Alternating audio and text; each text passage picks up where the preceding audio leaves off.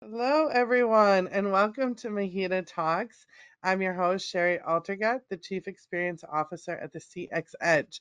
Well, we have a treat for you today. We are in our last podcast of 2022, ending um, three years, going into our fourth year of doing these podcasts. So, first, I'd like to thank everybody for sticking with us these last three years.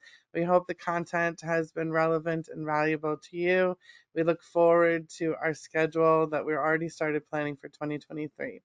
Uh, to round off the year, uh, we have a very special guest. We have Katie Yates. She's the Equipment Distribution Manager at Carolina Handling. Welcome, Katie. Thank you. Thanks for having me. Thanks for coming. Um, you know, the end of the year podcast is always, you know, it's a sense of we made it through the whole year we like to round things out. Um, and I'm really excited that you decided to join us today. So thank you. I, I like to start a little bit of just getting to know you better and kind of your role within the organization as we go through this conversation. So I was hoping you could give us a little bit of background of Carolina handling and then also how you got started in this industry. Yeah, so Carolina Handling is a is the Raymond dealership for most of the Southeast. We have seven depots. Um, we have a little over 700 associates uh, that handle North Carolina, South Carolina, Georgia, Alabama, and the panhandle of Florida uh, for all, all Raymond forklifts. Um, and I got started with Carolina Handling. I, I, moved up to the Carolinas from Florida, personal reasons, and was kind of looking around. Didn't really know anything about the industry. Found Carolina Handling, and although I didn't know anything about the industry, I knew I found a home with Carolina Handling, and just really kind of found my people and it's just developed from there. That's awesome. I, have worked with Carolina Handling uh, in the past. I was part of a Raymond dealership, and I know that Carolina Handling was always a standard within the organization, and there's some great people over there. Um, what would you say? Maybe you can explain a little bit what your role is there, and what what really drawed you to it. What you really love about your current role? So I am the equipment distribution manager, and basically what that equates to is um, once the forklift is built at the factory, um, everything that happens along the way from the time the forklift leaves the factory until we deliver it to the end user kind of falls down to one of my teams. So really part of that distribution model and how we manage um, getting the right equipment out to the customer timely and accurately is really where we focus our efforts. Um, I, I really love what I do here. I love the people, of course. I love the people inside Carolina Handling and all the relationships I've developed throughout the dealer network. But mostly, I really love that we're a solutions provider. I think that you see that kind of all throughout the Raymond network, but um, to know at the end of the day that we came through for that customer, that that customer was always put first, and that we've done everything that we can do to make that customer experience what it should be um, is really kind of, you know, what keeps me going every day and what I really enjoy the most. And these days, that's certainly no small feat, especially getting equipment to customers on time when they need it as it become more and more challenging, you know, certainly over the last few years. Oh, um, definitely. And I know in your role, you're in a management role and you've managed both men and women. And I was hoping to kind of drive the discussion just maybe around some gender differences in the workplace. Um, do you have a different style or have you noticed any differences when you're managing men versus when you're managing women? Um, yeah, I think naturally that kind of just happens. I mean, you know, really it comes down to the individual. You have to manage every individual differently and um, you know what what their drivers are but i think for women you know there's a an added dynamic right with their family at home and normally they're the caregivers and you kind of have to work through that a little bit but um, mostly in the communication between men and women men definitely i think like to be communicated different um, than women do um, but really just understanding that person and, and what drives them and how they want to be communicated to i think is really important and and that kind of helps build that relationship and that bond that you have with that individual. Yeah, I think that's such a great point and something we don't talk about enough is that management really is more about the individual um, than necessarily what their background is or what their gender is or what their race is. Um, that it all comes down to individuality. Um, so do you have a mixed team? Do you have both men and women on your team today? I do, yes. So I have mostly men, um, but I do have a few women. We do have um, a couple of technicians that are women here at Carolina Handling, uh, and one that I work with um, on a daily basis. So it is a mix, and uh, you know, everybody brings their certain strengths and their talents to the team, and really, it's what makes us successful as a whole. Yeah. Um, you know, to get to your position and you know, in the material handling industry, I think we've certainly come a long way. We talk a lot about getting more women in this space. Um, and I think anybody getting to any higher level position in any company has to overcome some challenges. So I was curious as to what maybe specific challenges you've faced to rise to your position at Carolina Handling today. Yeah, I think um, this industry is just generally kind of intimidating to women.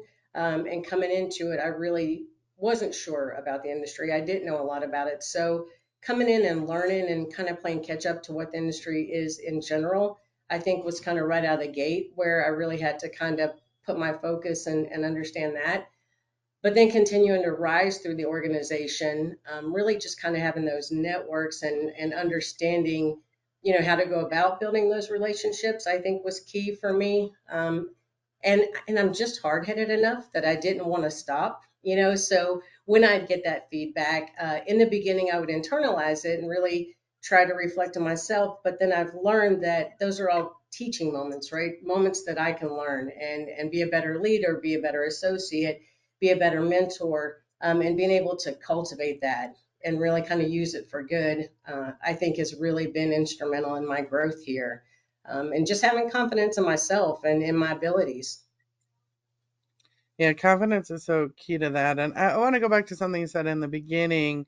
You know, I think there's an intimidation about what you don't know, and the industry's so big and there's so many different elements to it that I know starting out, it can certainly seem like I'm never going to know all of this stuff. There's just way too much to know. I certainly felt like that when I first came in. Um, how did you learn about the industry? What resources did you use or, or tools, or how did you go about that piece of it? Yeah, I was really lucky when I started. I started out as a rental coordinator, so I had to really get involved with the equipment, understand the ins and outs of the equipment. I was surrounded by a really good team and a really good group of people who have been here for many years and been in the industry for many years. So spending that time with them and, and soaking up all that knowledge and them investing that into me uh, has been really key to me understanding um, the industry as a whole. But I honestly, I've been here 15 years and I still learn something new every day. Yeah, I hear that. And I do worry sometimes, especially with people coming into the space and a lot of the work from home initiatives, which I think is a lot of benefit, that some of the education pieces are being lost in today's environment. Just because I agree with you, I mean, I learned the same way about really doing and and going to distribution centers and seeing how the equipment worked. And I don't know if the newer generation today is getting as much of that hands-on experience that to me I think is the foundation of really learning in this space.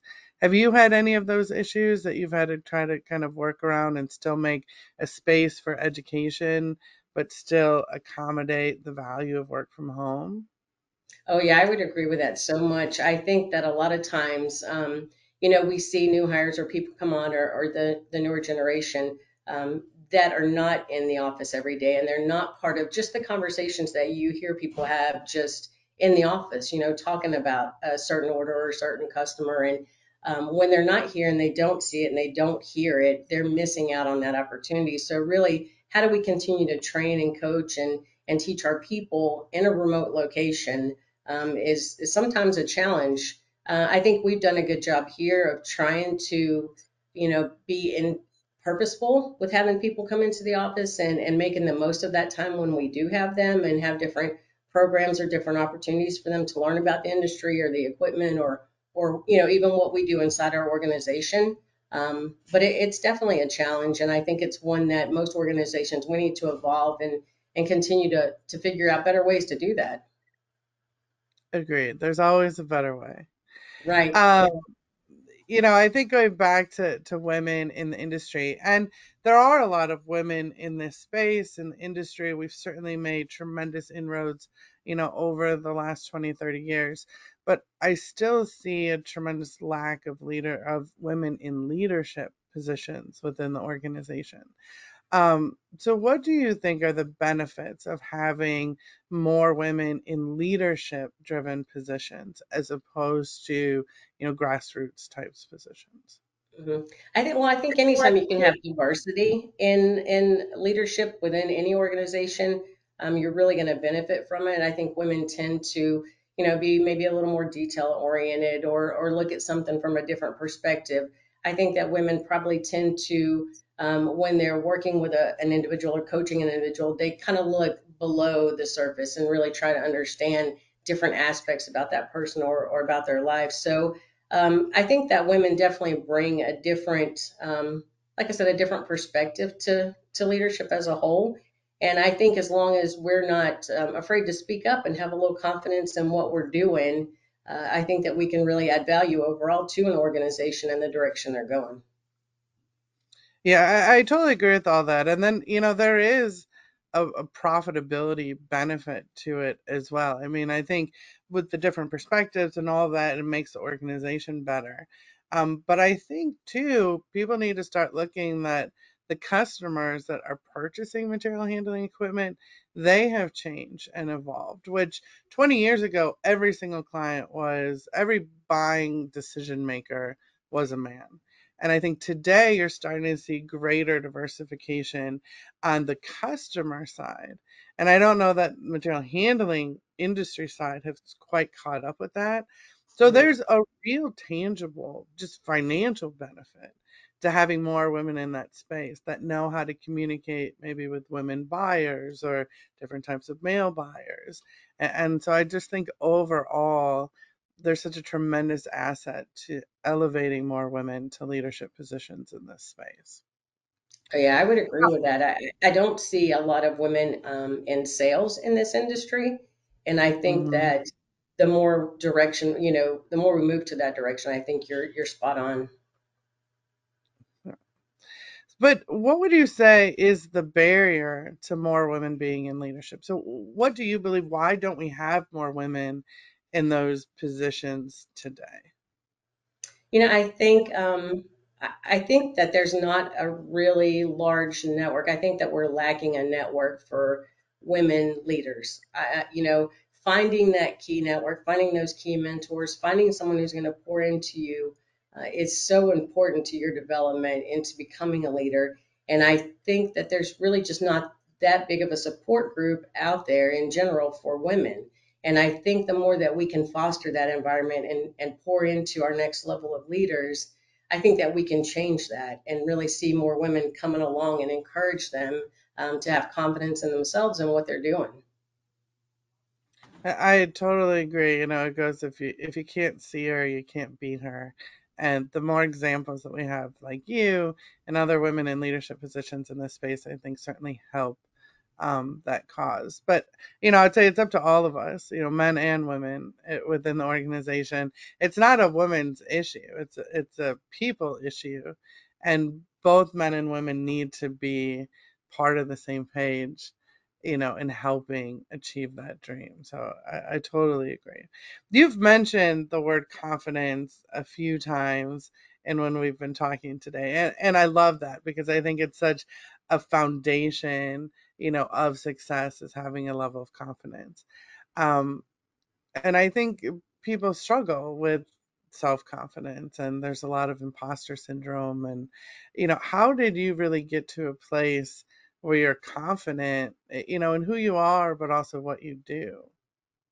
Yeah, I, you know, and I, I guess I mention it a lot because it kind of resonates with me because it is something that I have struggled with um, throughout my career, you know. And and like I said early on, I would get this feedback or this coaching, and I would kind of internalize it and and look at myself as like, what did I do wrong? But being able to turn that around and really use it to propel me forward, I think has been important. Um, the other piece of it too is I had to kind of stop and look at myself and say, you know what? People are putting me in this positions, right? Um, to to go and do this job or to take on this team or take on this project, and they had confidence in me. Why don't I have confidence in myself? So really kind of being able to understand that and and look and say, I do have the skills, right? And I do have the abilities. and and they do want to hear what I have to say. So it, you know, I mean, it's nothing that happened overnight. It's something I've had to work on, but I think it's been such a key foundation for me and my development and my growth is to know that yes, I am equipped to do this job, and yes, I am equipped to run this team and um, and make a difference in the organization. Yeah, and I think that's a great point. I think confidence doesn't mean you're lacking any level of self doubt. I mean, I think we all have certain levels of, of self doubt, but it's kind of pushing through that. And I think really just being authentic. I I think a lot of times people just try to pretend that there's something that they think everybody else wants them to be and they're not that person. So immediately your confidence level will go down. But if you're authentic and you own who you are and you you know make it clear that you know things but you also don't know everything. You know, I don't think any of us even in the highest levels of any company nobody knows everything. And accepting that that's okay.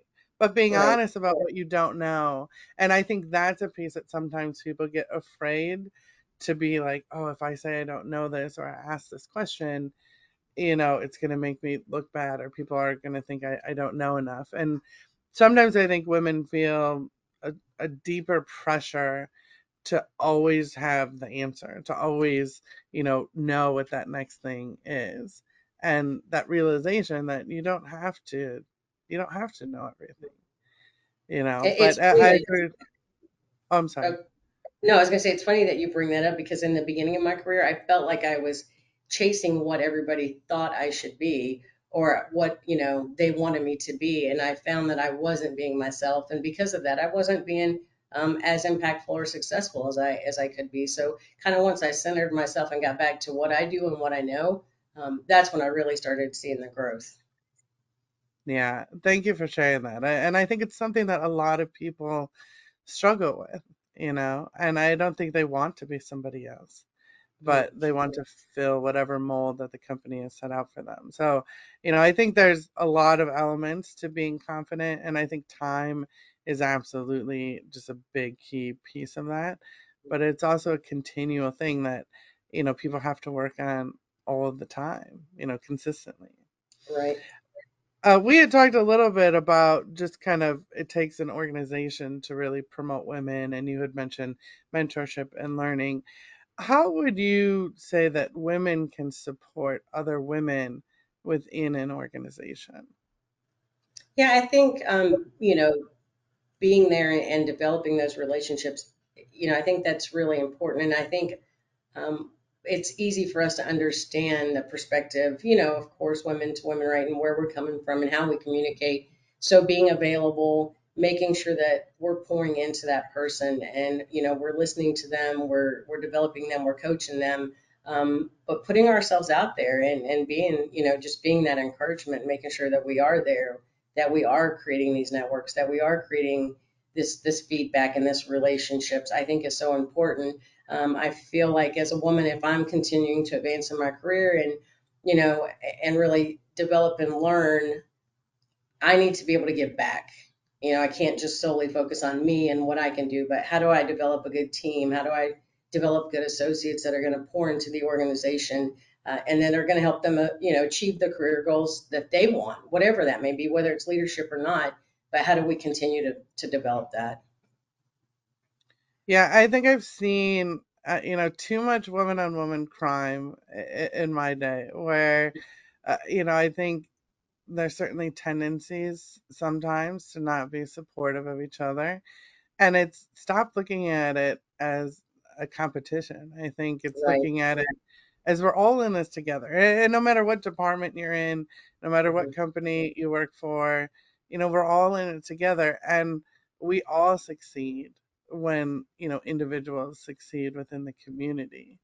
And um, I think there just needs to be a refocus on that. And that we can support each other. Sometimes when you think of support, people think about it of, you know, a woman like yourself in a leadership position supporting women coming up. And that's certainly a, a very key element to it. But there's other parts of it where it's women that aren't, you know, in the higher ranking positions yet supporting those women that are and it's not you know it's a two-way street it's not just one way or the other and that we all need you know to participate in uh, the elevation of women in this space.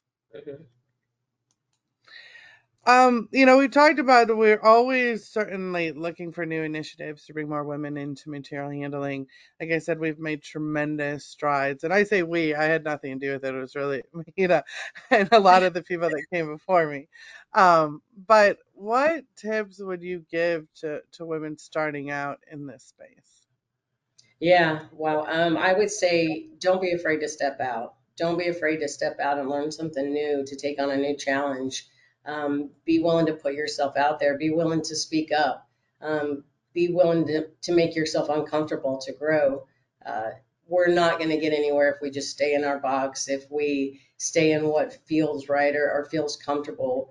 Um, but how do we make an impact? How do we make the organization better? How do we make the industry better? Uh, and then that's really just challenging ourselves and and not being afraid to step out and, and do what we know we can do. I love that. I think stepping outside yourself is so important to grow. Mhm. Um, so, Katie, you have made it to our final lightning round of 2022. I don't know if you know how big of a deal this is, but it's a pretty big deal.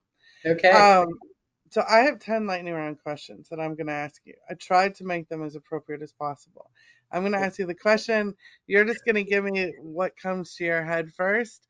Um, this is just our way of getting to know um, members and guests a little bit better. So, are you ready for the final lightning, lightning round of 2022?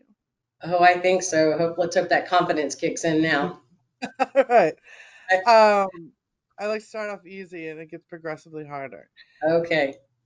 Do you prefer social time or alone time? Alone time. Amen. Um, do you have your own Netflix account or do you use somebody else's? I have my own and I supply many others. Same. Um, what is not a big deal to most people, but is torture to you? Oh man, that's a good one. Hmm, not a big deal to most, but torture to me. You know, I really hate when people say same difference. That is something Okay. that just drives me nuts. I don't understand that saying. You know, now that you say it out loud, I'm kind of like, yeah, I don't know that it makes No, I it, it doesn't make sense to me. Would you rather be in a zombie apocalypse or in a robot apocalypse? Oh my gosh. Um, I guess zombie apocalypse, I feel a little more comfortable killing them than I do the robots. All right. Um, what object do you misplace or lose the most? Mm, my glasses. I was like, you don't have them on now. Did you already lose them today? No, they're sitting here next to me. So, yes. Give me one thing that you dislike about Zoom meetings. Oh, um, hmm. I, I just, I, I, I like the personal connection, and I don't feel like you have that through a Zoom meeting. What would you say is your favorite holiday tradition? Hmm. So my family, we go camping for Thanksgiving every year, so that's probably my favorite. We've been doing it for about 12 years now, and that's that's the thing I look forward to the most. That's fun. Do you do like a turkey over a fire, or like roast it, or like No, my dad fry? fries it, so he'll do a deep fried turkey for us. That's cool. Yeah. Um, in Chicago, camping season is definitely over by November. Oh, yeah. Uh, do you make any New Year's resolutions? Oh, no, I don't. I, I What figure I, there's stuff I need to work on all the time, so what was your first job? Uh, driving a tractor. Uh, so my um, cousin had a land clearing business. I'm originally from Florida. He had a land clearing business, so um, that's what I would do. I drove a tractor all summer, and that was my first job. Hey, you get a nice tan on that, probably. Oh, it was fantastic. I stayed in Yeah, I'm shape. like, when I was tan. It was amazing. um, would you rather walk to work in heels or drive to work in reverse? Drive to work in reverse. I don't want to go anywhere in heels. Well, Katie, you made it through our lightning round successfully. I don't think I was able to stump you at all, so that's fantastic. Um, do you have any parting words for our listeners today? Uh, you know, I just really appreciate you taking the time to, to have me on here. It was um, a lot of fun. I really enjoyed it, and I hope everyone has a great holiday season. Well, thank you so much, Katie. And thank you to all of our listeners, especially for your support through 2023 or 2022 um, and going into 2023. As I've said, we've already started building a content calendar. If there are topics that you're interested in hearing about in this next year, or guests you would like to have on, uh, please contact somebody at the MHEDA office um, and we can talk through that with you. But we certainly look forward to providing you more content uh, through the next year and years to come. So thank you, everyone, and have a, a great end of the year.